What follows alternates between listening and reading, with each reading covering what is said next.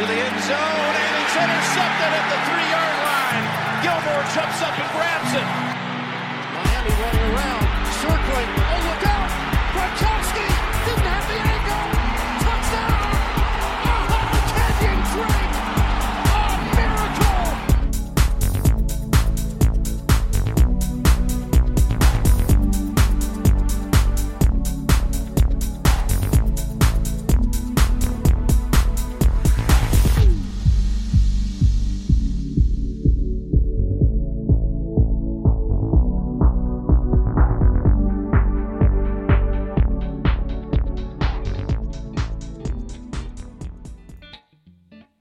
Siamo tornati, siamo tornati a sorpresa.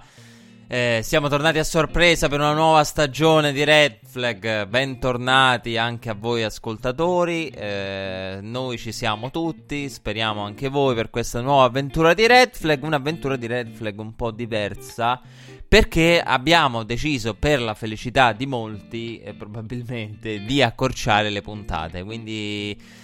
Eh, proveremo a fare quello che facevamo prima in un terzo del tempo. Questa è la sfida dell'anno. Io sto cercando di sistemarmi le cuffie da tre ore senza successo. Me le ricordavo più comode, onestamente. Posso lamentarmi ad Antonio Brown. Se non mi date le cuffie che voglio io, eh, qua il programma non lo facciamo nemmeno partire. È successo anche questo perché Antonio Brown. Eh, ne ha combinato un bel po' nel mezzo eh, tra l'ultima puntata e, e, questo nuovo inizio di Red Flag. Eh, Andrew Luck, però noi ci siamo. Andrew Luck no, ha deciso di chiudere la carriera. Questo diciamo lo sapete, ma non è che faremo un riassunto di tutto quanto. Quindi la sfida è quello di fare quello che facevamo prima in un terzo del tempo. Quindi in una durata tradizionale di podcast. E, quindi torniamo nella normalità cercando di portarci dietro quello che avevamo fatto prima. Eh, è una bella sfida, eh, però questo è l'obiettivo. Quindi buona stagione a voi ascoltatori anche di NFL e speriamo anche di Red Flag. Eh, che sia una buona stagione. Direi di partire da, da, dalla week. Partiamo subito da, dalla week perché questa settimana veramente eh, ho avuto la possibilità di vedere una marea di partite, di praticamente arrivare a vederle tutte. Perché un po' con eh, Red Zone, poi il doppio Monday Night comunque ti fa guadagnare una partita, eh, più magari riesci a recuperarne qualcuna e mezzo, un po' è anche la, l'astinenza, diciamo, il fatto che comunque non essendoci stato football per tanti mesi ti ci fiondi e, e ti eri quasi dimenticato la bellezza della, della week NFL.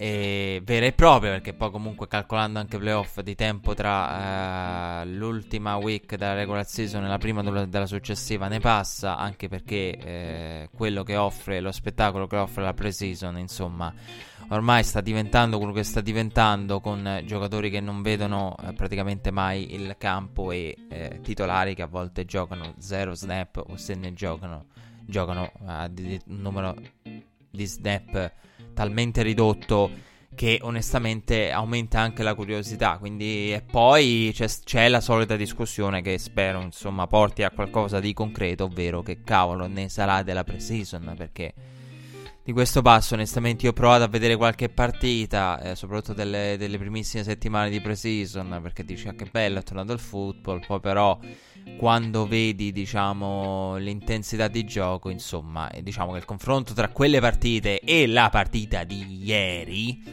anzi di oggi di qualche ora fa dei Saints contro i Texans al Superdome beh è tutta un'altra cosa. Quello è vero football e arriveremo a parlare anche di questo allora partiamo un po' da, da, da, da quelli che sono stati i risultati con Green Bay che ha battuto Chicago una partita che eh, io mi aspettavo eh, potesse portare a casa Green Bay. Eh, ci ho creduto tanto in Mike Pettine, negli innesti, nei due Smith di, e in Adrian Amos. Hanno fatto una grande partita gli innesti dei Green Bay. E con un'ottima gestione da parte di, di, di Mike Pettine, uno confermato dalla Fleur. E eh, vabbè, non abbiamo parlato tanto di La Fleur, dei problemi, anche delle polemiche create dai, dai media diciamo, con il suo arrivo a Green Bay. Ha tenuto Mike Pettine come fece Sean McVay, ehm, portandosi il veterano come fece eh, Matt Nagy con Big Fangio. Quindi ha tenuto Mike Pettine ehm, coordinator di esperienza, eh, ex head coach e eh, per portare avanti quello che difensivamente aveva cominciato la precedente gestione eh, McCarthy. E quindi eh, però con un bel po' di innesti e con un'off season molto attiva e molto equilibrata e che mi era piaciuta molto eh, da parte di, di, Green Bay a livello difensivo. Una partita bruttissima eh, per certi versi per quanto riguarda gli attacchi, perché gli attacchi ci hanno messo de, del proprio e Chicago ha saputo limitare Green Bay come ci si aspettava. Io non mi aspetto, lo dico da subito perché così diciamo ci lanciamo anche in qualche previsione eh, per poterci autosputtanare poi tra qualche settimana. Io non mi aspetto da parte di, di Chicago un anno eh, con la con le, le, prestazioni dello scorso a livello difensivo mi aspetto una Chicago inferiore, anche perché le statistiche dimostrano che nelle ultime non so quante volte, e ve l'avevo citato, eh, la squadra che è, ha diciamo la migliore difesa non si riconferma e spesso scende, quindi passi dal top all'essere una delle top nel primo terzo della Lega, nel primo quarto della Lega ehm, nelle prime 10, nelle prime 8, ma non arrivi mai al livello, l'abbiamo visto con Jacksonville, da prima passi a sesta, da prima passi a settima in alcune categorie, dalla top 3 alla top 10 bassa. E c'è una differenza sostanziale poi nel record di vittorie e sconfitte. Quindi io non mi aspettavo, non, non pensavo che la partita venisse fuori così devo essere onesto, mi aspettavo una vittoria di Green Bay a punteggi bassi, però mi aspettavo quello che diciamo avevano previsto un po' di analisti anche in America, anche se l'opinione in America era tanta fiducia per Green Bay, però poi i pronostici erano molto per Chicago. E mi aspettavo una, un potenziale, diciamo, upset, se si può definire tale, da parte di Green Bay, però me lo aspettavo con punteggi un po' più elevati dei 13 punti totali. Eh, Aaron Rodgers ha giocato una partita strana, nel senso che ha avuto quella fiammata lì, quel drive lì, poi non, ha, non muovevano il pallone i Packers e addirittura a un certo punto avevano yard negative. E poi è arrivato il drive eh, del touchdown di Green Bay eh, con Aaron Rodgers e eh, il catch nella endzone di Jimmy Graham per il primo touchdown della stagione NFL, anche perché era anche quello con eh, una palla diciamo lanciata da Aaron Rodgers che eh, sembrava destinata a un intercetto invece la va a prendere eh, Jimmy Graham. E ehm, a parte quella fiammata lì un, lì ho pensato si è sbloccata Green Bay e, invece no. E Green Bay mh, poi è tornata a faticare a livello offensivo. Chicago non ha letteralmente combinato nulla a livello offensivo ed è fare un complimento a eh, ai Bears e a Mitch Trubisky. Allora, il dilemma, il dilemma dopo una partita del genere è semplice: o è eh, la difesa di Green Bay o è Trubisky. Io credo che ci sia stato un insieme di fattori. Ora, in America eh, si sta parlando molto più di Trubisky che della difesa di Green Bay. Quindi è ah, Aaron Rodgers che dice eh, ho una difesa, in realtà è ho contro Mitchell Trubisky. Quello è quello che dovrebbe dire. Questo un po' l'opinione pubblica americana la pensa in questo modo. Allora, sicuramente ci sono stati degli errori da parte di Trubisky clamorosi. Perché io, io ho mente proprio stampate davanti a me in questo momento due o tre circostanze in cui Mitch Trubisky aveva eh, la possibilità, ne ricordo una sulla sideline, ehm, in cui doveva scavalcare eh, la, la, prima linea, quindi tra, andare tra le linee e aveva una linea di passaggio buona. Eh, quella in cui, eh, circostanza in cui Collinsworth l'ha rimproverato e, e, ha detto ti protegge con la sideline, quello è un passaggio con quarterback NFL, deve fare anche con relativa facilità. Eh, quindi ecco, un Trobisky ammanettato eh, da se stesso, eh, questo è quello che abbiamo visto contro, contro, i Packers. E c'è quella circostanza lì e ce ne sono un paio di circostanze del genere che mi vengono in mente, però... Ehm, dall'altra parte, ecco, non, non, andrei a sminuire eh, quanto fatto da, da, Green Bay a livello offensivo, anche se eh, sì, probabilmente è stata la peggiore partita della carriera chi- chiamata da Matt Nagy come coach coordinator perché veramente anche lì ci sono state delle scelte sulle brevi distanze molto particolari. eh, una partita che non, non, non, fa brillare Mitchell Trubisky. Eh, di Trubisky, eh, bene o male, quello che penso lo sapete.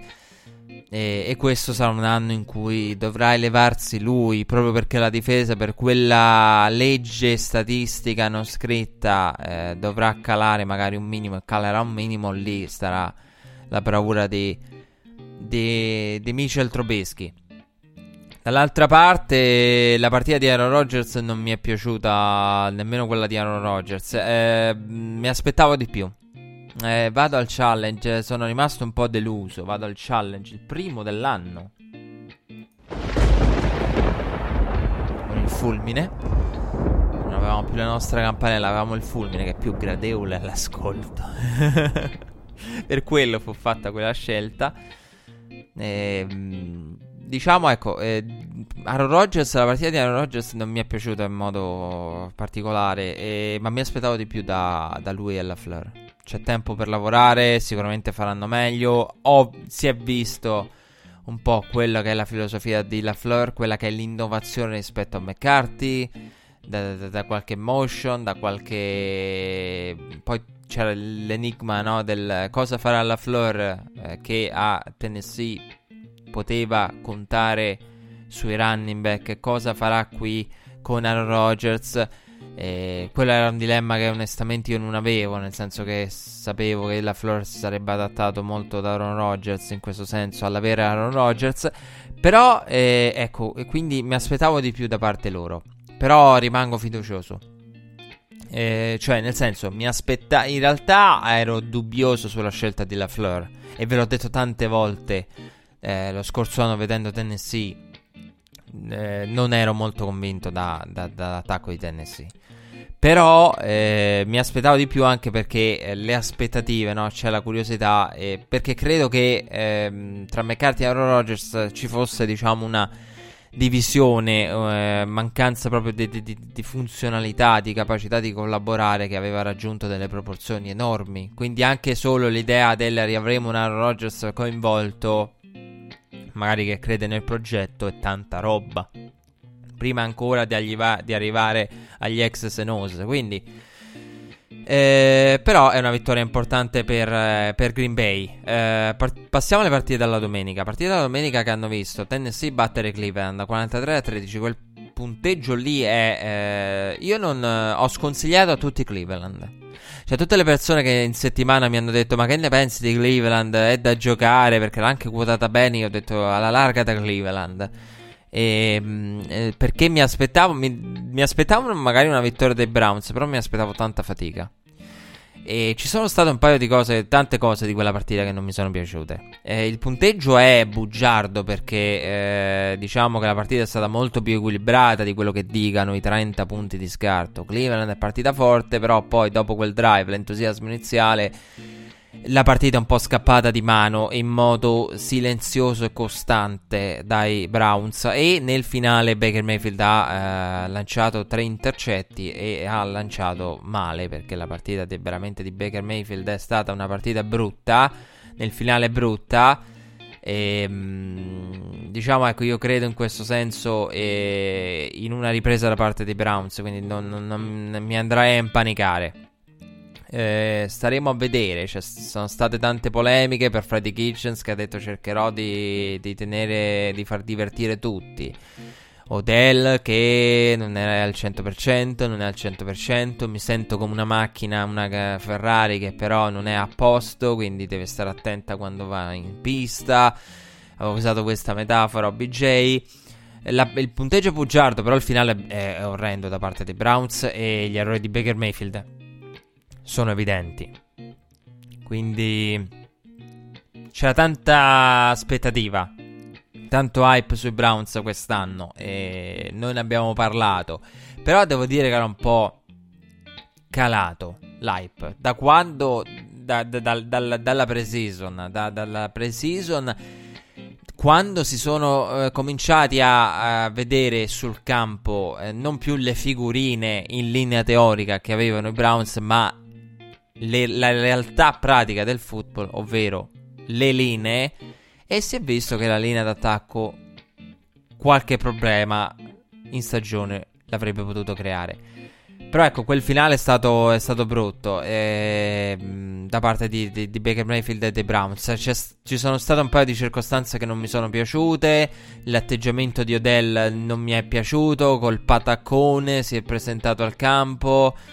E sono d'accordo con chi l'ha criticato. Cioè, cosa devi far vedere in un mondo come quello dell'NFL? Tutti hanno i soldi. Quindi, se arrivi con, col pataccone da chissà quanti decine, centinaia di migliaia di euro eh, ma in realtà non mi è piaciuta una giocata di Odell che eh, non ricordo se era alla fine del primo tempo eh, ha eh, ricevuto un passaggio da Baker Mayfield e invece di dovevo uscire dal campo invece di uscire dal campo è andato praticamente a, a cercare ehm, dopo lo slant il centro del campo senza successo quando in realtà eh, mi pare che in quella circostanza dovesse fermare il cronometro Browns. Quindi sono quelle cose che a me non piace cioè nel senso esci dal campo e non cercare di portare avanti un, il, la, la, la, la giocata per puro successo personale cioè nel senso lì ti hanno chiesto lì ti si chiedono di fare una cosa, quello devi fare, sei in un contesto di situational football, cosa cavolo stai cercando? La gloria personale.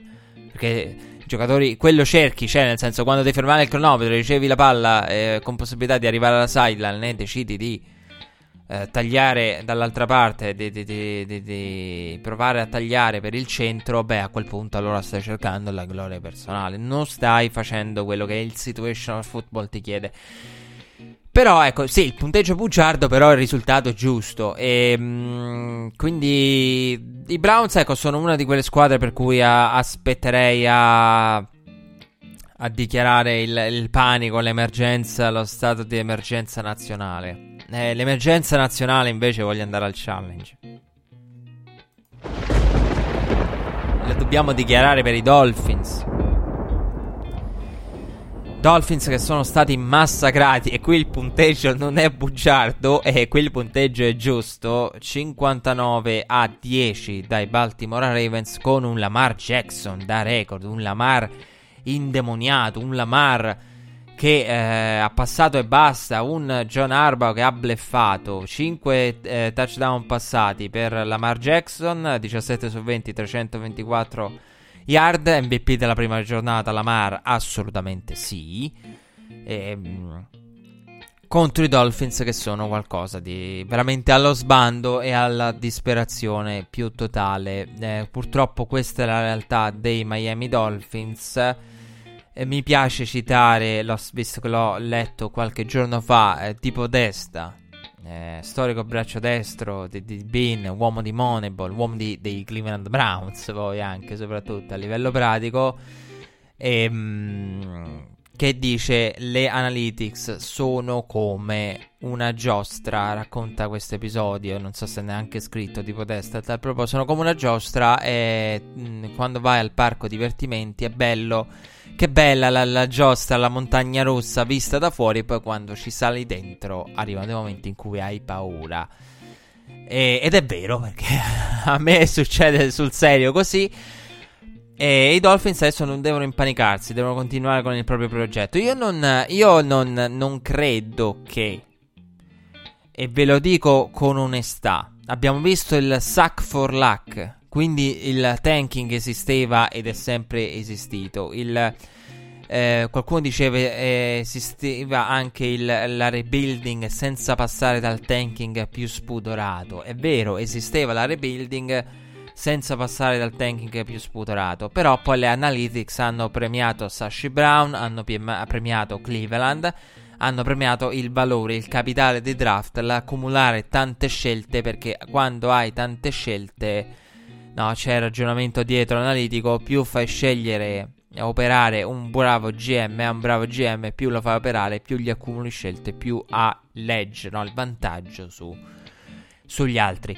Però ecco, io non, non, as- non farei tutta questa morale. Ne ho sentita tanta di morale e non la condivido. Nel senso che mh, mm, sono quelle cose che crescendo, man mano che diventi. acquisti familiarità con un mondo dello sport americano e ehm, perdi No, questa cosa del fare la morale, ah che brutto però il tanking.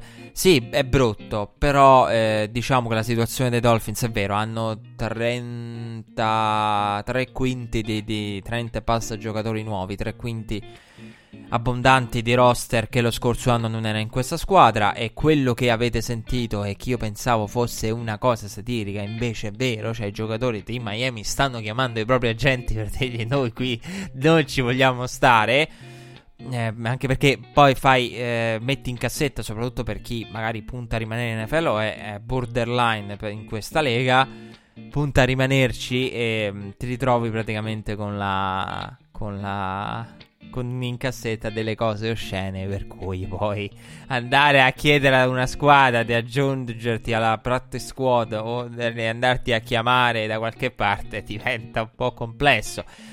Le immagini sono state eh, veramente eh, imbarazzanti, cioè la partita è stata imbarazzante, qui non si tratta più, ora non abbiamo parlato di Josh Rosen, comunque eh, il percorso poi estivo lo sapete con Fitzpatrick e un Rosen da subito messo ai margini da Flores rispetto alla depth chart subito eh, QB1 Fitzpatrick da praticamente settimane e settimane ormai si sapeva che avrebbe cominciato lui per l'ennesimo team eh, della sua carriera e Lamar Jackson ha impressionato John Harbaugh ha saputo bleffare benissimo ha dichiarato che Quest'anno vedremo la Mar correre. Ah, qual è il record? Diceva Gian Arma, un giornalista. Qual è il record di eh, tentativi, corse tentate da un quarterback in una stagione NFL? Vabbè, Lamar Jackson le batterà. Giocatevi casa sull'over.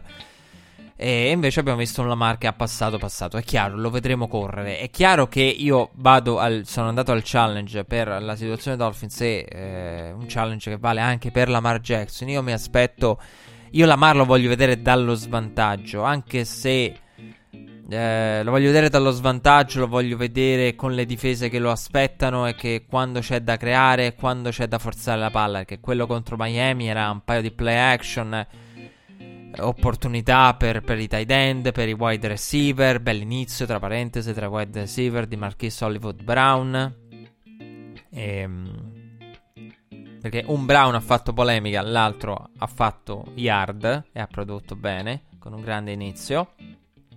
Uno dei rookie più in mostra. E vabbè, quando vince 59 a 10, tanti ricevitori hanno belle statistiche, eh, questo bisogna ammetterlo sempre. Però, quindi abbiamo visto mh, un Lamar lanciare, abbiamo visto un Lamar preciso anche nei passaggi, quindi è stato veramente un Lamar ottimo, con una striscia anche di passaggi completati consecutivamente. Un Lamar da 17 su 20, l'abbiamo detto. E una partita che ha preso subito eh, l- l'andazzo del blowout e del blowout anche bello pesante. Eh, però vedremo, vedremo. Quindi aspetto a, a, Lamar, ma quello che ha fatto vedere, devo dire, e io l'ho criticato tanto, Lamar, quante volte vi ho detto non gli devono insegnare a passare, cioè il ragazzo sa passare. Lo devono invogliare a passare, aiutare, far sbloccare perché c'era tanto anche secondo me, e ve l'ho detto eh, ai tempi, a livello mentale, di Lamar che non passa quando il passaggio ce l'ha, l'uomo ce l'ha, il braccio per completarlo ce l'ha, però poi corre. E, e, quindi John Arbaugh probabilmente ci ha preso per il culo tutti quanti. E non ci ha preso eh, per il culo invece eh, Minnesota che ha battuto Atlanta 28 a 12. Un bel inizio da parte dei Vikings. Un uh, Dalvin Cook eh, scatenato un Cousins che ha passato poco, ma eh, sicuramente non è stato dispiaciuto dall'aver dovuto solamente completare 8 passaggi di 10 tentati per 98 yard. Questi sono il numero di Kirk Money Cousins. Anzi, mai Kirk Money Cousins qui è stato superato da un bel po' di gente nel mentre. Kirk Cousins una bella vittoria da parte dei, dei, Vikings che subito al termine del primo quarto guidavano di 14 e poi hanno praticamente gestito con i Falcons che si sono visti con tutti i 12 punti arrivati nel finale. Eh, mi è piaciuta molto la partita da parte di Dalvin Cook, 21 portate, 111 yard e 2 touchdown. Si è visto l'impatto eh, di Kubiak, eh, di Stefanski, che eh, l'abbiamo visto sulla sideline come eh, offensive coordinator e, mm, e, e, quindi si è visto il nuovo corso offensivo eh, dopo l'esperienza dello scorso anno con John Di Filippo e poi diciamo il cambio in corsa e sapevamo che eh, questo è quello che voleva eh, Mike Zimmer e Mike Zimmer voleva un attacco con le corse, voleva più distribuzione. Cousins, come detto, non sarà stato dispiaciuto da, da, dall'aver concluso con solamente doppia cifra le yard perché quando arriva una vittoria del genere è stata convincente. Da parte dei Falcons, eh, cosa dire? Eh, Dirk Cutter eh, dobbiamo scoprirlo quello che, che, che farà, eh, anche se eh, lo staff di Atlanta è uno staff, adesso parte tutto, è uno staff che conosce bene Matt Ryan, quindi stiamo parlando eh, di uno staff, ehm, si è tornati a, a, a vecchie componenti del, del dello staff dei Falcons, eh, tra cui anche lo stesso Dark Cutter, però la nuova versione eh, di questo attacco lo dobbiamo capire. Quindi sapevamo che eh, sì, l'obiettivo era quello di quando vai a prendere un Dark Cutter che è stato coordinatore dei Falcons, lo ricordo, dal 2012 al 2014, vai a prendere una componente del staff che già ha eh, avuto a che fare con Matt Ryan, è chiaro, il Matt Ryan di quegli anni lì è qual è? È il Matt Ryan prima dell'esplosione che poi è diventato MVP sotto Kai Shannon. Però ecco, dobbiamo secondo me ancora vedere quello che faranno i Falcons, eh, anche se eh, il problema anche dei Falcons è da capire a livello difensivo. Eh, vabbè, questa partita è stata ben affrontata da una Minnesota che è sottovalutata, con un running back sottovalutato e adesso stanno uscendo le prime discussioni. Dov'è Dalvin Cook? È nella discussione tra i migliori running back dell'NFL. Mm, l'abbiamo visto poco, però probabilmente lo potrebbe essere. Questa è una cosa che condivido in toto. E quindi ecco una, una Minnesota che, che, ha fatto una grande partita. Per quanto riguarda i Falcons eh, c'è da capire tanto, c'è da capire ma sì le assenze, i Falcons, dove però si collocano a livello difensivo. Cioè quanto... E questo è un anno secondo me chiave per, per Quinn che ha in mano la difesa. è tornato ad avere in mano la difesa e quindi lo vedremo direttamente coinvolto in una delle delle fasi e staremo a vedere e quello che farà Atlanta. Non, non, non, non mi aspetto, eh, io non la vedo una squadra da Super Bowl Atlanta, non l'ho mai vista anche se nelle ultime settimane per molti analisti è stata inserita come tale, però anche qui è una di quelle squadre che si riprenderà la week 1 in particolare, al massimo ci può dire più che su Atlanta in negativo, ci può dire qualcosa in positivo su Minnesota che è una squadra che tutti stanno sottovalutando eh, da, dall'inizio della, della pre-season, da, dall'off season in generale, perché è una squadra dove lo scorso anno diciamo, non si è accesa la scintilla e quest'anno la scintilla potrebbe generarsi e generare tutti quei meccanismi che eh, erano nella mente eh, dei Vikings quando sono andati a firmare. Come vi abbiamo raccontato ormai un anno e mezzo fa, Kirk Cousins eh, Buffalo contro New York è un'occasione persa per i Jets e una bella partita per i Bills. Bills, l'abbiamo detto, grande difesa, grandi numeri difensivi, una top difesa. Un Josh Allen che ha fatto un po' qualche cavolata. Eh, dall'altra parte eh, ci si aspettava, eh, c'era il dubbio, ma come ritroveremo Levion Bell? Perché poi c'era anche eh, il problema Levion Bell, però i Bills sotto, io vi, vi, vi, vi, giuro che questa partita pensavo fosse finita, cioè a un certo punto ho detto ma perché continuano a farci vedere, via, via. Eh, un po' come fanno i telecronisti dei, dei, dei motori no? della Formula 1 al MotoGP quando ti fanno vedere la battaglia per il sedicesimo posto e c'hai in lotta eh, due per il primo. Via, via, che è sta roba. Però eh, c'è stata la rimonta eh, con i Bills che erano sotto di, di, di, 16 punti. Josh Allen che poi ha concluso con buone statistiche. Un Sam Down da 28 su 41, 175 yard, un touchdown per lui. Brutti numeri per Sam Darnold. 4 turnover per i Bills. E qui molti hanno detto giustamente negli Stati Uniti hanno fatto notare proprio questa statistica, cioè quante volte, quanto cavolo di volte, se sei i Jets, vai a perdere quando la battaglia dei turnover la vinci di 3. Cioè quando il tuo avversario ti regala 4 turnover e vinci la battaglia dei turnover ehm, con uno scarto eh, a tuo favore di 3, quante volte vai a perdere questa partita? Ed è anche in questo senso una cosa storica, cioè basta vedere il tempo di possesso 32 minuti a 27 però anche a livello di yard ci sono 150 yard in più per Buffalo. Un po' deluso. Sam Donald aveva un bel 17 portate, 60 yard. Lo vedremo sicuramente strada facendo. CJ Mosley mi è piaciuto. Veramente ottime fiammate di un giocatore che può impattare ovunque lo metti. Beh, d'altronde l'hanno pagato con questo obiettivo. Cioè, non è che lo stanno avendo gratis.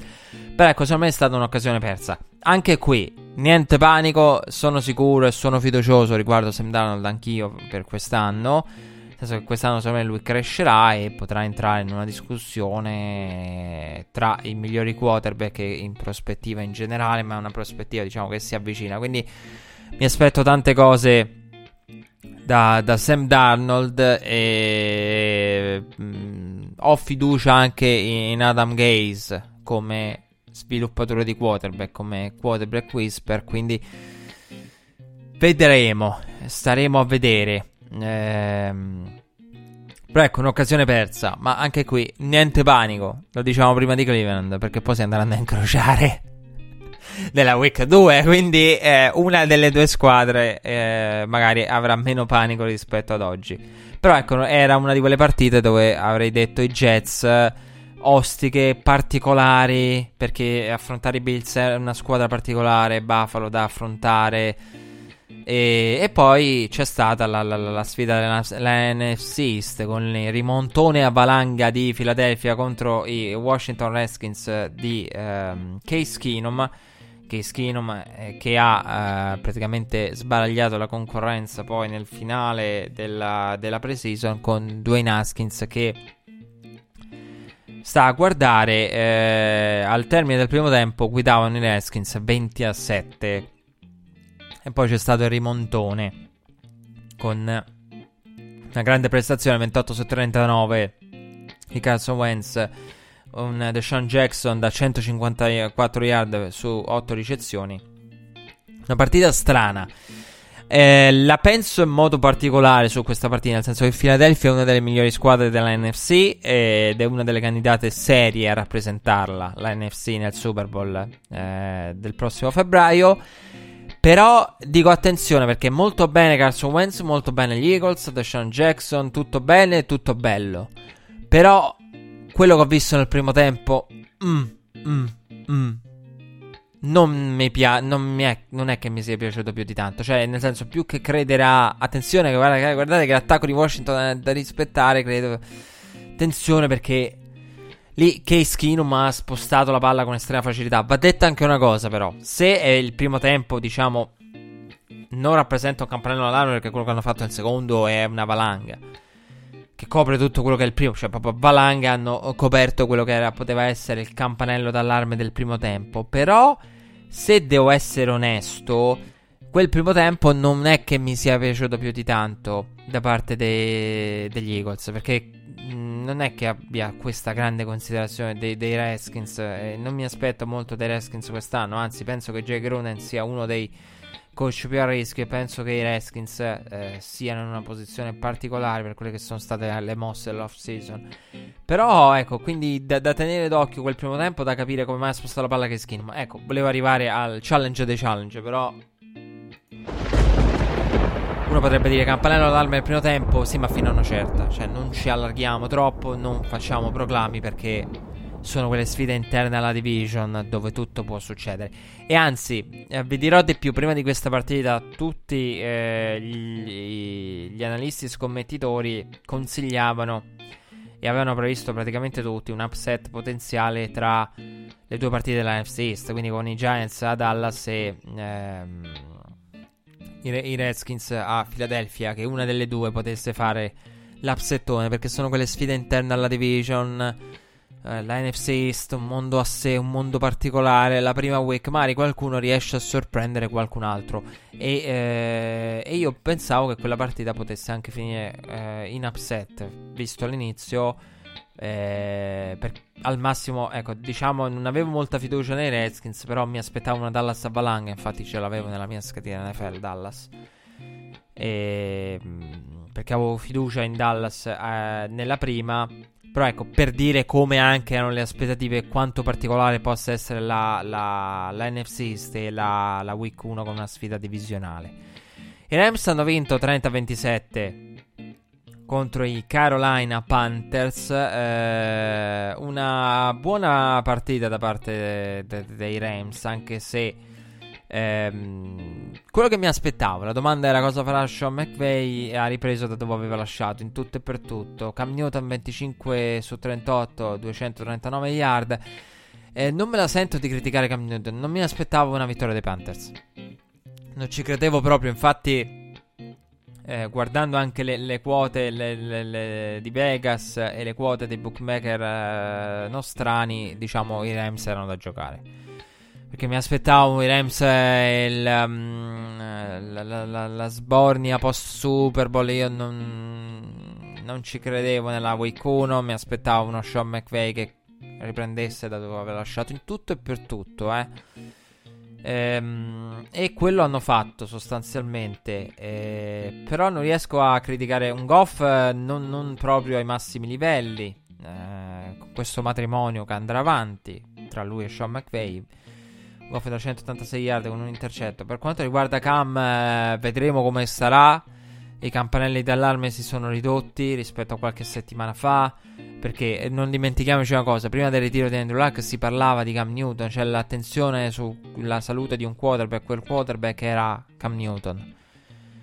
Eh, però ecco, mi, mm, mi, aspettavo una vittoria da parte dei Rams. Per quanto riguarda Cam e i Panthers, io non ho la stessa fiducia che hanno molti riguardo i Panthers. Cioè, nel senso, per alcuni sono una squadra che può eh, far fuori i Sens, diciamo, da, eh, detronizzare i Sens in division. Io non, non, ho questa fiducia nei Panthers. Però non sto nemmeno qui a contare le, le, sconfitte di fila di Cam Newton, che credo sia arrivato a 6 o 7 adesso. Eh, l'anno scorso, secondo me, è una squadra che farà. Sì, va a strisce di risultati. Però non, eh, non starei qui a dire: Ah, Cam Newton ha perso ancora. Cioè, nel senso, calma. Eh, c'era molta fiducia e forse anche un po' di sfiducia nei confronti dei Rams, qualche dubbio legato al passato de- di rispetto ad altre squadre. Quindi eh, non, non, non, farei la conta delle sconfitte consecutive di Cam Newton come eh, magari può venire facile fare. Eh, però sì, diciamo che ci sono delle perplessità su, su, su quello che sarà soprattutto poi lo stato di salute di Cam Newton. Eh, perché se Cam Newton sta bene, questa squadra è una squadra da, da, da wildcard, è una squadra che può dare fastidio magari in division. E, però ecco, ci sarà da capire questo. Eh, per quanto riguarda invece la salute, è una partita come quella dei Kansas City Chiefs contro i Jacksonville Jaguars. La partita dei Jacksonville di problemi di salute ce ne sono e anche con grosse proporzioni perché eh, Nick Foles si è fatto male, infortuni alla spalla per lui, eh, operazione richiesta, infortuni alla spalla, ma operazione non richiesta, questo almeno sono le notizie per Tyreek Hill.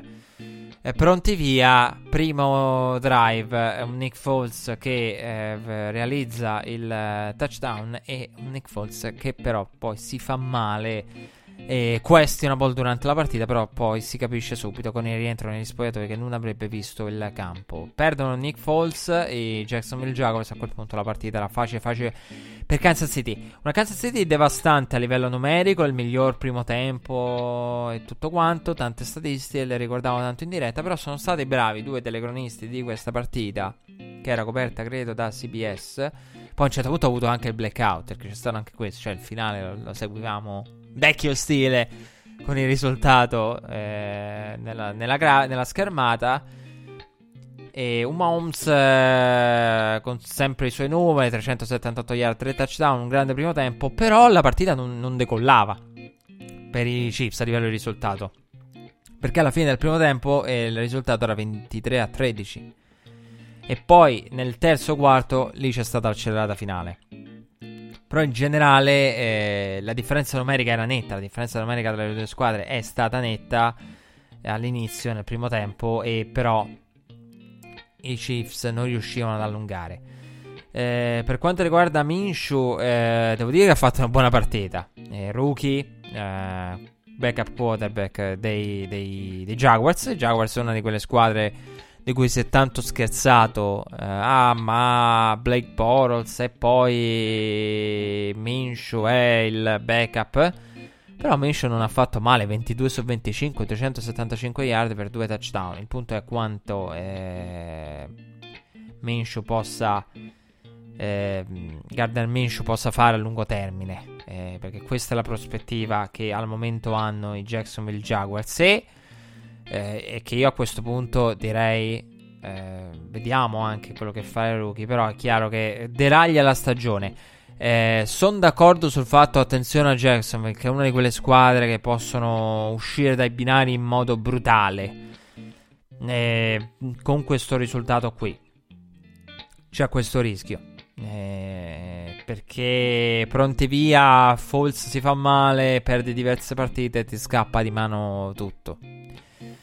Questo è il rischio per i Jacksonville Jaguars. Per quanto riguarda i Kansas City Chiefs, recupereranno Tyreek Hill che starà un po' assente, però uno straordinario, veramente devastante. Mh, Sammy Watkins in questa partita. Mh, Mahomes è stato criticato molto per il no look a Travis Kelsey fallito e che non aveva senso perché poteva semplicemente fare un passaggio normale e la, la, partita sarebbe stata portata a casa. Cioè il touchdown sarebbe stato portato a casa la partita l'hanno portata a casa e io non mi aspettavo alcuna sorpresa da parte di, di, di, Jacksonville in questo senso e con, sotto il bel sole della Florida di, di, inizio settembre era una partita che i Kansas City Chiefs sapevamo eh, io mi aspettavo eh, avrebbero portato a casa tornando a fare i Kansas City Chiefs.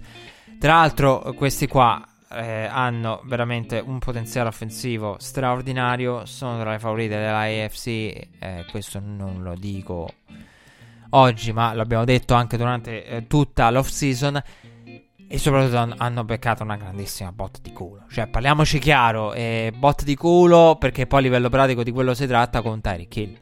Cioè, abbiamo visto, eh, abbiamo visto delle cose scandalose. Io volevo aprire questa parentesi perché. Eh, perché noi non ne abbiamo parlato. Noi abbiamo la, la questione Tyreek Hill. Vi ricordate come ve ne abbiamo parlato al draft? Ah, che Kansas City, il panico con eh, KFC TV, l'audio e le parole alla fidanzata che fanno riferimento. Poi però la situazione è andata diversamente e la giustizia ordinaria non ha trovato niente, la giustizia NFL eh, lo ha praticamente poi assolto. Quindi un Tyreek Hill che è tornato, un Tyreek Hill che avrebbe potuto cambiare le, le, le sorti de, de, della stagione con... Eh, tanti altri giocatori squalificati, magari per l'abuso di, di, di, di sostanze, per, eh, diciamo, per doping, volendo banalizzare e abbreviare il concetto per guadagnare tempo.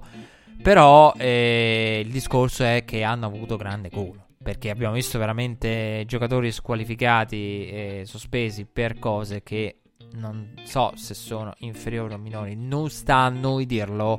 Infatti, io non, non esprimo un giudizio su, sulla, sulla, questione, nel senso, secondo me Tyreek andava, andava sospeso sono d'accordo nella giurisdizione del Roger Godel che tutto può e tutto decide. Qualcosa, come diceva e come hanno detto in molti, qualcosa lo fai uscire, qualcosa ti inventi, lo squalifichi, inventati una cavolata, inventati che, che ne so, quell'audio per te è una prova, anche se non è prova per la giustizia ordinaria, lo è per te, perché eh, qui eh, il problema è uno, cioè qui sembra molto una, la giustizia italiana, no? come i casi di, alcuni dei casi di cronaca nera italiana, eh, Tyreek Hill è innocente, ma sto figlio eh, il braccio eh, al braccio si è fatto male. Cioè, come per dire, o trovi una risposta, eh, eh Tyreek Hill è innocente, ma qua la risposta a cioè, come nei, sono tutti innocenti, eh, come nei delitti, però qui c'ho morto, cioè nel senso eh, non si è ammazzato da solo, quindi eh, il bambino non si è fatto male da solo, questo sembra eh, più volte dimostrato e... quindi ecco, e, e, per quello io ho parlato di botta di culo, perché di quello si tratta, cioè gli ha detto culo e anche il giudizio di Kansas City Chiefs è cambiato di conseguenza eh, su Tyreek Hill ed eccolo qui, ma Tyreek Hill dalla week 1, se me l'avessero detto all'ultima puntata, quella post draft di Redflag aveva detto ma voi siete matti. Eh, però la situazione poi si è evoluta in questa direzione, tant'è che a un certo punto è diventato prevedibile che Tyreek Hill l'avremmo rivisto dall'inizio. Quindi ecco, botta di culo perché gli è andata di lusso.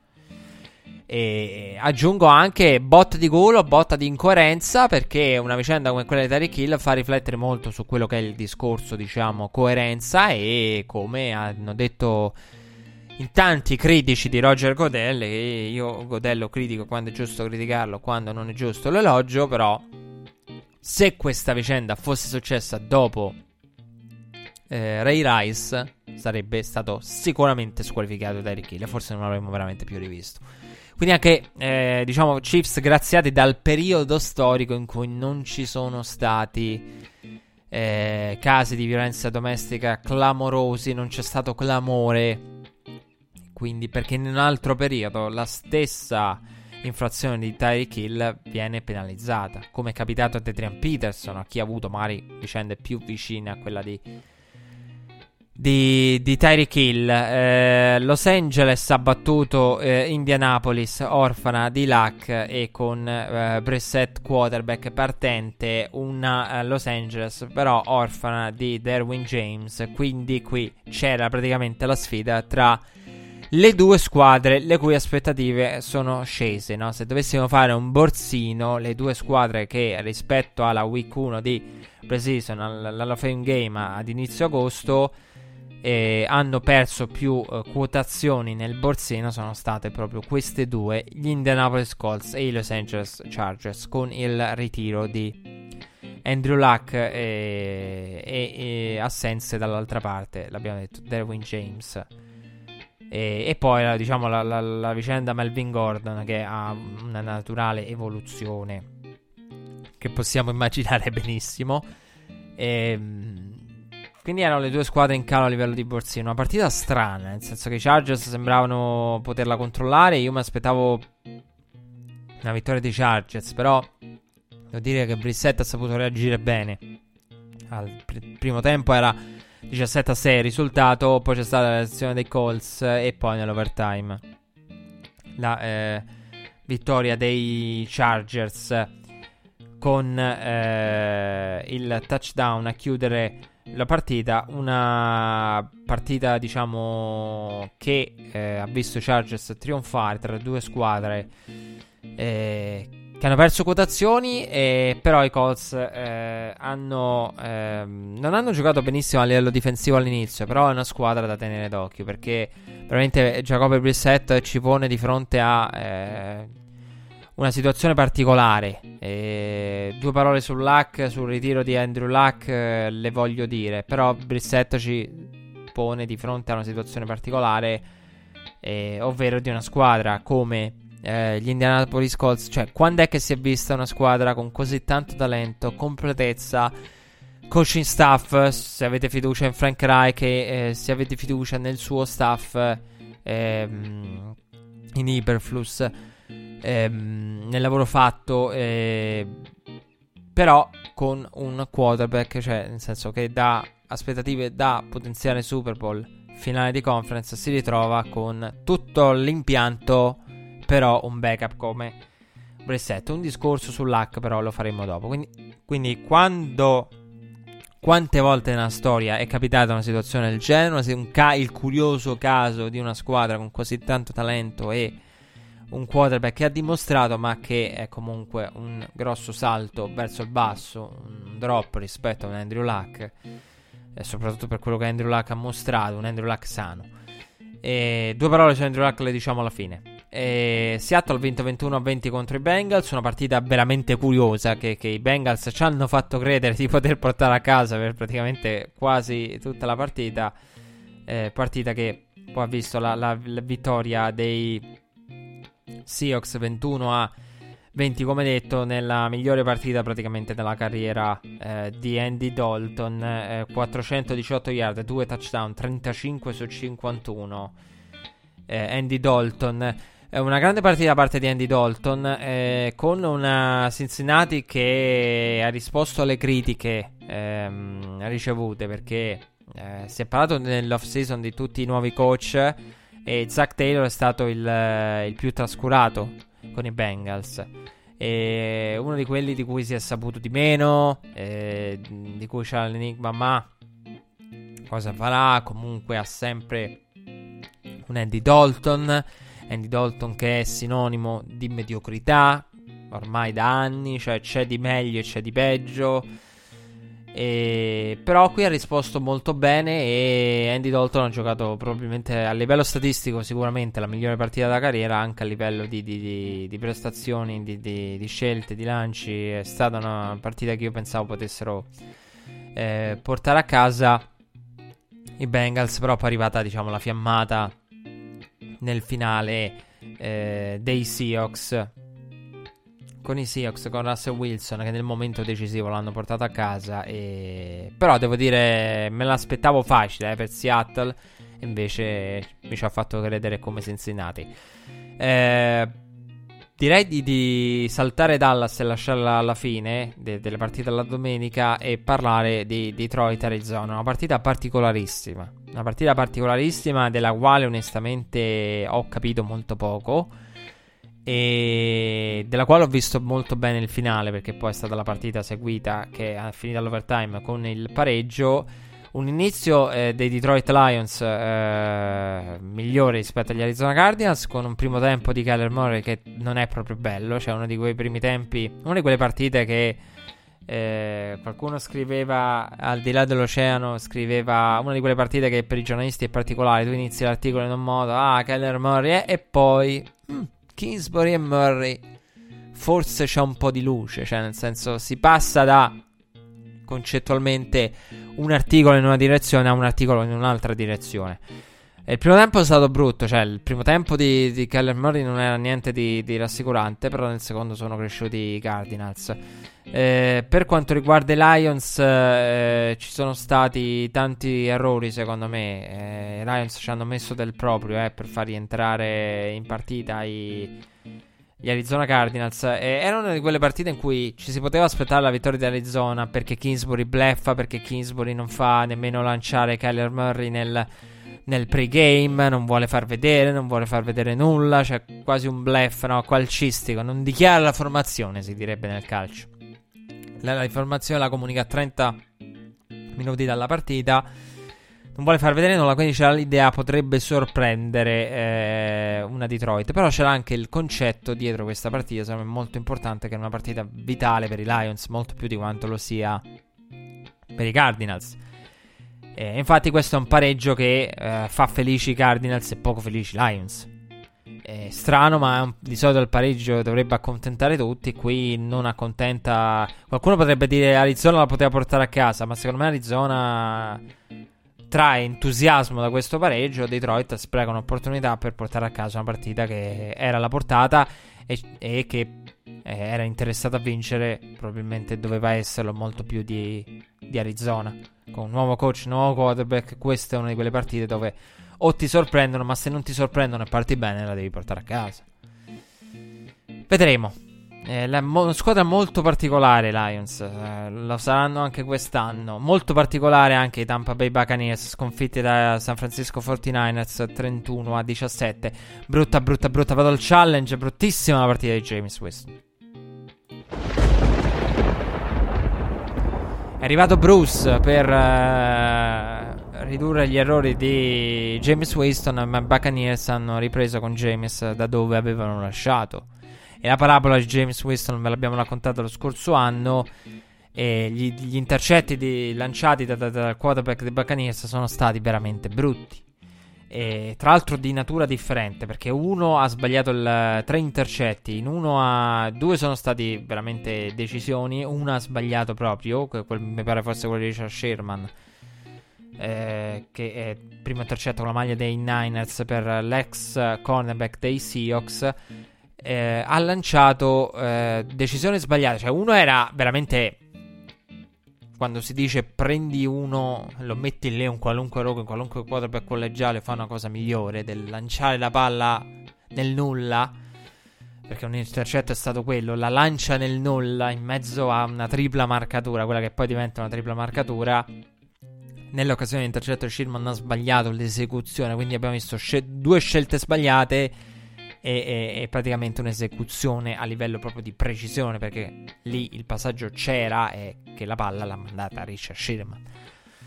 E quindi ecco, eh, continua a fare queste cose James Winston e questo deve correggere Bruce Arians. Questo è l'importante per, eh, per, i Buccaneers. Però dopo aver visto una partita del genere capisco chi è nel panico. E qui ecco, qui è l'unica cosa in cui, eh, l'unica circostanza in cui posso dire un po' di panico me lo farei venire fossi Tampa Bay perché sembra che proprio il turnover ce l'abbia nel sangue James Winston e...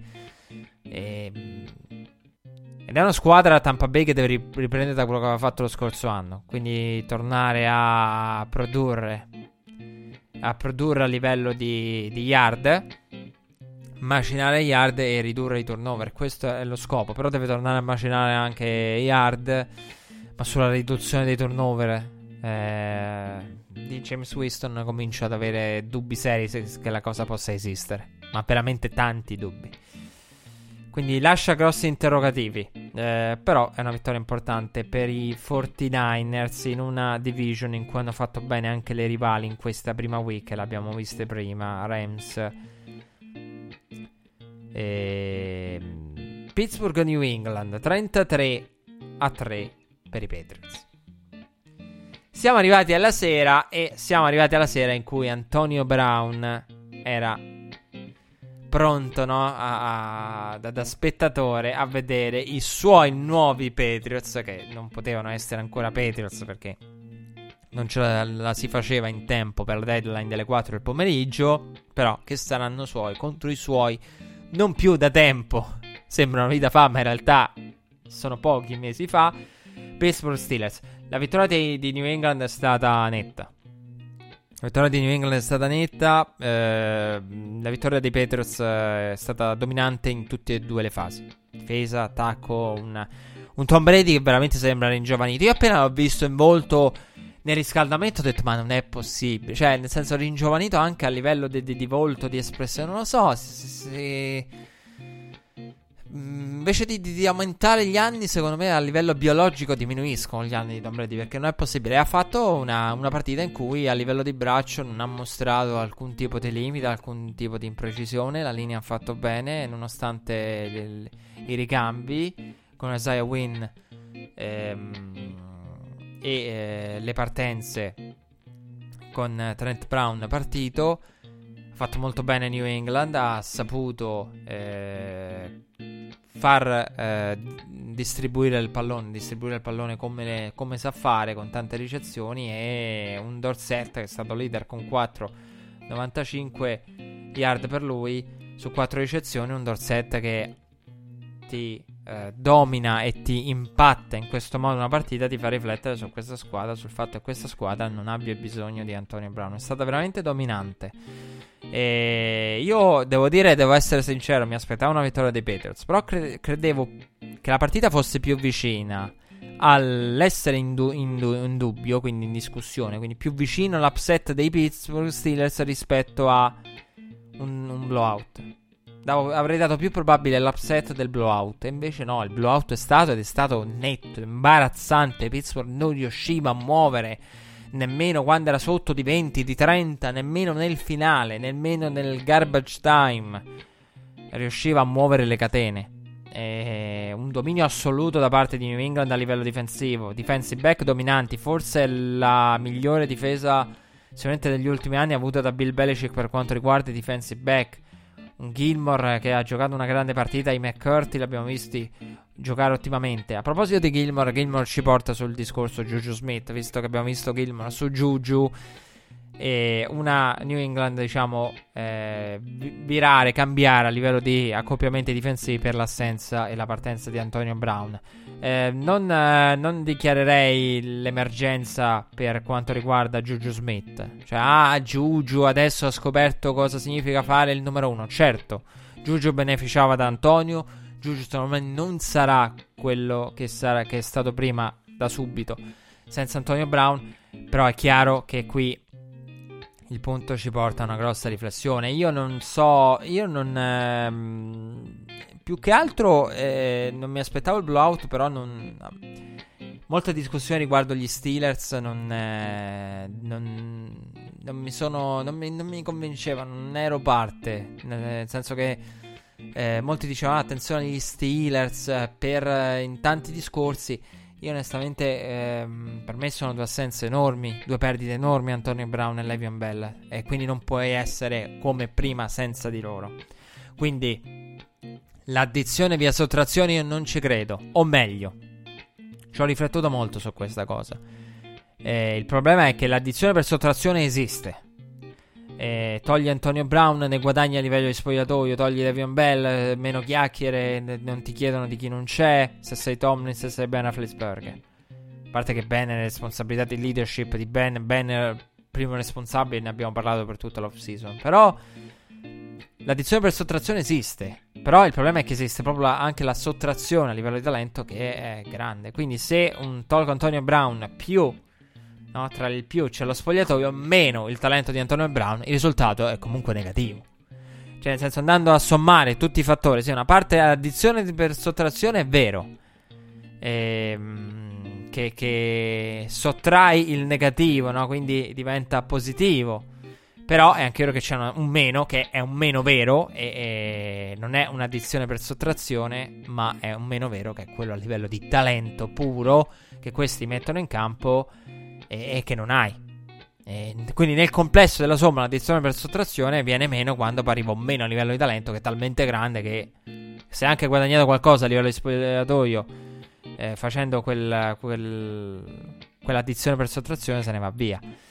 E sarà una stagione in cui le assenze di, di Antonio Brown e Levion Bell si faranno sentire anche se più che Pittsburgh qui la vera notizia che non è nemmeno una notizia New England, perché il dominio a parte di Petros del genere in un opening game, per una squadra di solito un diesel, vederla difensivamente così, vedere un Bill Belichick che cura la difesa co- con il figlio, un, uh, un McDaniels che mette tutto in movimento, fa tante cose diverse, mette le mani nei ricevitori, la palla nelle mani dei ricevitori eh, gioca con, con, con, i movimenti, riesce a sfruttare la, la velocità, riesce a sfruttare Dorset e mettergli in mano Antonio Brown è, è tanta roba. Tra l'altro New England che già nel rispetto a com'era la situazione da prima ha già recuperato un Josh Gordon che è tanta tanta roba. E poi c'è stata la vittoria dei, dei, dei Saints contro eh, i mm, Texans nella più bella partita della settimana. Possiamo dirlo, nettamente più bella partita della settimana. E nel nuovo, nuovo mm, team dei, mm, di ESPN. A proposito di ESPN, ESPN ci riporta e ci ricorda che abbiamo saltato Dallas. Eh, Dallas che ha veramente dominato a livello offensivo e mi è piaciuta tantissimo la difesa dei Giants, però era quello che è, è quello che è, nel senso che ha perso il uh, suo uh, leader Landon Collins nella, nell'off season, una difesa che sapevamo avrebbe faticato, però io la metto in questi termini. Allora, Eli Manning eh, ha giocato una grande partita. Cioè, bisogna riconoscere che, nonostante tutte le chiacchiere, nonostante in quelle poche apparizioni in, in preciso abbia fatto bene, Daniel Jones, Eli Manning ha giocato bene. Però non era. Non è Eli la causa della sconfitta, anzi, Eli ha giocato bene. Eh, Dallas, eh, però, è stata impressionante a livello offensivo. Non per i risultati, cioè, non parlo di. Perché New York pronti via. E Second Barkley va a punire i Cowboys. Però appariva la risposta di, di, di Dallas con, eh, mi pare, 5 touchdown consecutivi, o sicuramente erano almeno 4.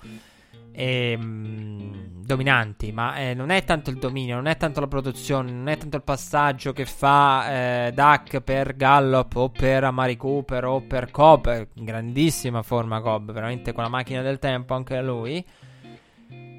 E, però quello che mi ha impressionato è la varietà cioè, vedere la, l'opzione nella situazione di down breve con Duck che corre e converte il down lui, vedere la motion pre-snap che libera Tizio e Caio, vedere la motion che dà spazio a Zik, vedere un uh, Duck che legge bene e riesce ad attaccare ehm, sfruttando la, la, la sfruttando la, leggendo bene la difesa avversaria con la zona un deck che fa le letture corrette, ma soprattutto la, la, la, le cose che mi sono piaciute di più sono la, varietà, quindi la, molta motion per snap e questo d'altronde lo sapevamo e sarebbe stato uno dei tratti caratteristici di Kellen Moore, chiamato appunto a essere l'uomo del deck friendly rispetto alla precedente gestio- gestione con Scott Linan che eh, però è anche vero dire Scott Linehan era chiamato ai tempi con Tony Romo era chiamato eh, ed era eh, arrivato a Dallas eh, suo diciamo stint da offensive coordinator era iniziato con un'altra Dallas e degli altri Cowboys.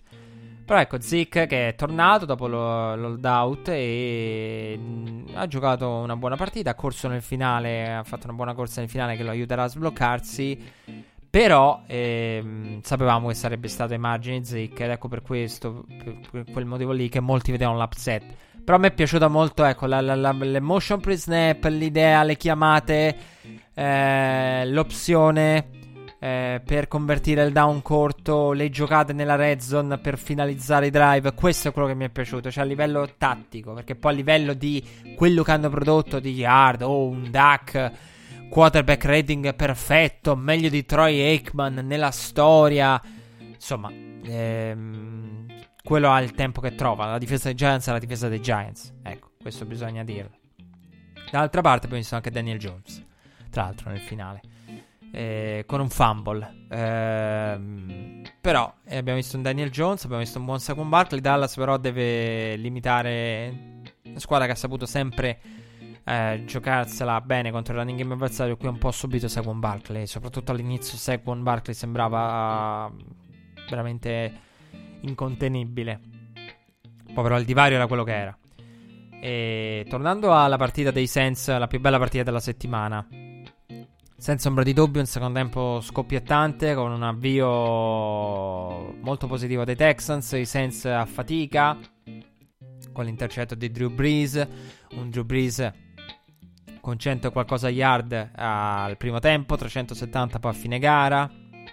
D'altra parte un buon inizio anche di tutto il comparto con uh, un DeAndre Hopkins che poi è cresciuto strada facendo, con Carlos Hyde e Duke Johnson eh, a fare le veci di Lavan Miller una partita che veramente ben giocata all'inizio da parte dei Texans e poi è arrivata la, la, fiammata dei Saints che hanno conquistato il vantaggio nel finale per poi vedere quella risposta, quell'ultimo quarto straordinario con eh, Deshaun Watson che ha trovato con praticamente due passaggi il eh, touchdown del, dal meno 6 al, alla parità che stavo per dire più uno ma quel più uno lì c'è stato un regalo con Sean Payton che in stile Mourinho con Balotelli contro il Barcellona, non fate penalità, dategli l'opportunità di calciare, di sbagliare. E invece i Saints vanno a commettere la penalità sull'extra point eh, sbagliato che avrebbe mantenuto la parità.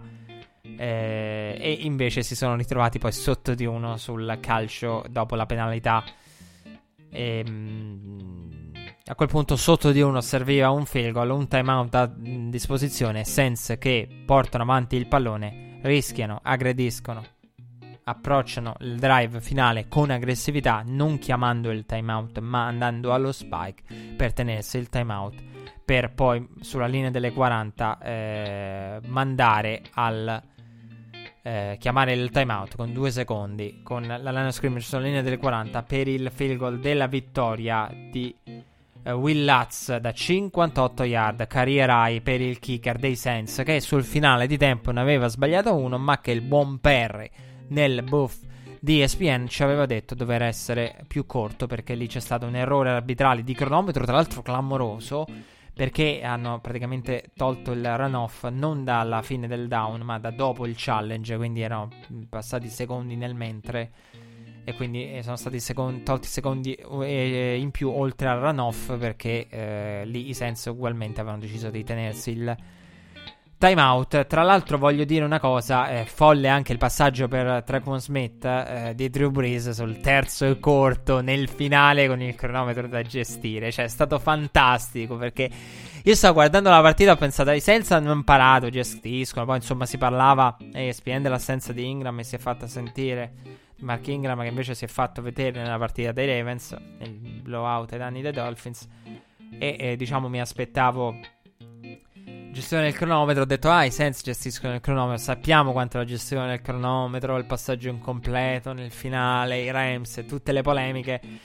E.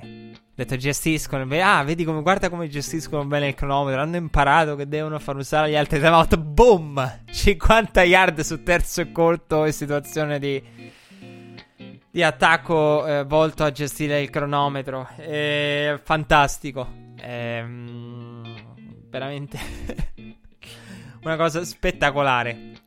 Perché il bello è che non ho fatto in tempo a parlare, boom. Comunque coraggio, per carità, marcatura uomo, però lì devi completare. Ci stava, eh. Però ci vuole sempre coraggio a eh, andare a fare un passaggio del genere per Drew Brees. Perché poi tu dici, ma l'incompleto è lo stesso, sia che la spari a 50 yard, sia che la spari a 4-5 yard, sia che fa lo screen pass, no? Come ai tempi. Contro i Rams, le critiche delle becchi lo stesso, sì, però se sei andato a lanciare su terzo e corto in situazioni di gestione di cronometro e sbagli, le critiche sono ancora maggiori del passaggio incompleto che magari era appena al di là del marker. Ehm però, eh, poi insomma abbiamo detto Deshaun Watson a rispondere e, eh, e, poi il Drew Brees per il calcio e il drive conclusivo. La più bella partita e Drew Brees deve stare un po' attento a quando va a lanciare sotto pressione perché ogni tanto si vedono delle cose che eh, dei rischi secondo me eccessivi che si prende che però sono parte della, del Drew Brees degli ultimi due anni. Eh. Cioè l'intercetto contro Rams è, eh, non è tanto distante dal da, da, quello che potevamo vedere ieri in almeno un paio di circostanze. E, um, un buon diciamo Watson in un attacco dei Texans con Tansil che ha commesso anche un holding eh, ad un certo punto che poteva costare carissimo. E un nuovo attacco per, per i Senza a livello di linea. Un DeAndre Hopkins protagonista, molto positivo. E il backfield ha fatto bene. Per eh, quanto riguarda Duke Johnson e Carlos Hyde. Eh, in difesa ehm, eh, c'è stata una buona partita ehm, da parte di Merciless e ehm, ovviamente Texans Orphany di Jerry Von Clowney e dopo una serie di mosse e, che hanno portato i Texans a guadagnarne a livello di protezione diamo anche il tempo a Tansel di ambientarsi e di capire i meccanismi, perché in alcune, in alcune circostanze ha concesso a un certo punto un sec ehm, ai sensi in cui si capiva che non, ave- non, è ancora padrone al 100% delle situazioni, diciamo, delle, delle varie, dei vari schemi di protezione. Però diamogli tempo. Per il resto, insomma, un impatto positivo da parte dei, dei, dei Texans. Un bel Deshaun Watson. Deshaun Watson veramente clutch nel finale. Un bel drive. Peccato sia stato panificato tutto eh, da Drew Brees. Però l'esperienza Deshaun Watson che ha guardato come per dire: Ecco il veterano dal, dal quale c'è sempre da imparare. In più circostanze è rimasto come per dire: Diciamo, Watson, ho fatto quello che potevo, però questo è Drew Brees, cioè, guarda qua che roba. E poi c'è stata la partita che ha chiuso il, eh, la week 1, quella dei Broncos contro i Raiders. Una partita che siamo passati forse dalla più bella a una della più brutta. Perché, alla più brutta, perché è brutta per tanti motivi. Eh, perché non mi è piaciuta in generale come partita perché mi hanno deluso i Broncos a livello offensivo eh, soprattutto all'inizio veramente non sembravano trovare nulla tranne un passaggio di flacco veramente il nulla. Dall'altra parte eh, Oakland ha saputo affrontare bene questa partita con un car che tutti ricordavano è reduce dall'anno con tanti carrierai eh, Oakland che eh, partita non è stata mai veramente in discussione nonostante il punteggio lo scarto finale sia di 8 eh, erano sotto di 16 ehm, punti e, e di 15 mm, punti i Denver Broncos hanno trovato il touchdown poi eh, serviva un altro touchdown con eventuale conversione e lì ha gestito tutto Oakland con un ottimo Josh Jacobs, eh, un avvio con numeri storici tra i grandi per quanto riguarda le prestazioni storiche, 23 portate, 85 yard e 2 touchdown per Josh Jacobs, un uh, buon car, eh, un flacco eh, che più di tanto non mi è piaciuto. Eh, Cortland Sutton ha fatto molto bene, 7 ricezioni, 120 yard. È stato un po' l'uomo che nel buio dei Broncos si è fatto vedere. E in generale sono rimasto deluso dalla difesa di, di Vic Fangio e c'era anche Scangarello che esordiva come offensive coordinator in casa Broncos, ex quarterback coach alla corte di Shannon in quel di San Francisco. E ve ne abbiamo parlato della sua nomina ai tempi. E, mm, mi ha deluso, diciamo, Denver a livello offensivo. A livello difensivo io non avevo particolare mi aspettavo una vittoria dei Broncos. Questa partita è quella che forse mi ha sorpreso di più. Però è anche vero che non mi aspettavo molto dai Broncos. Cioè, nel senso, perlomeno all'inizio io mi aspettavo che sarebbe servito del tempo. Vedremo. Ho detto a Von Miller può essere meglio di quello che già sei stato. Von Miller è uno dei leader all time per quanto riguarda i sex. E Vic Fangio gli ha promesso che Von Miller ha detto va bene dai accetto la sfida vediamo vedremo quello che farà con Von Miller e Nick Chubb. Però la prima ci stava insomma a faticare. Per il resto io non, ho, non avevo tanto fiducia nei Broncos non perché non ho fiducia in Big Fangio anzi ho grande fiducia in Big Fangio ma io non ho tanto fiducia nell'attacco. Non ho grande fiducia in, uh, in Flacco onestamente. L'attacco strano quello dei, dei Broncos sia nei nomi ehm, nei nomi veramente particolari. Nei nomi, nelle caratteristiche non lo so, non, ehm, ho una mia particolare visione dell'attacco di Denver.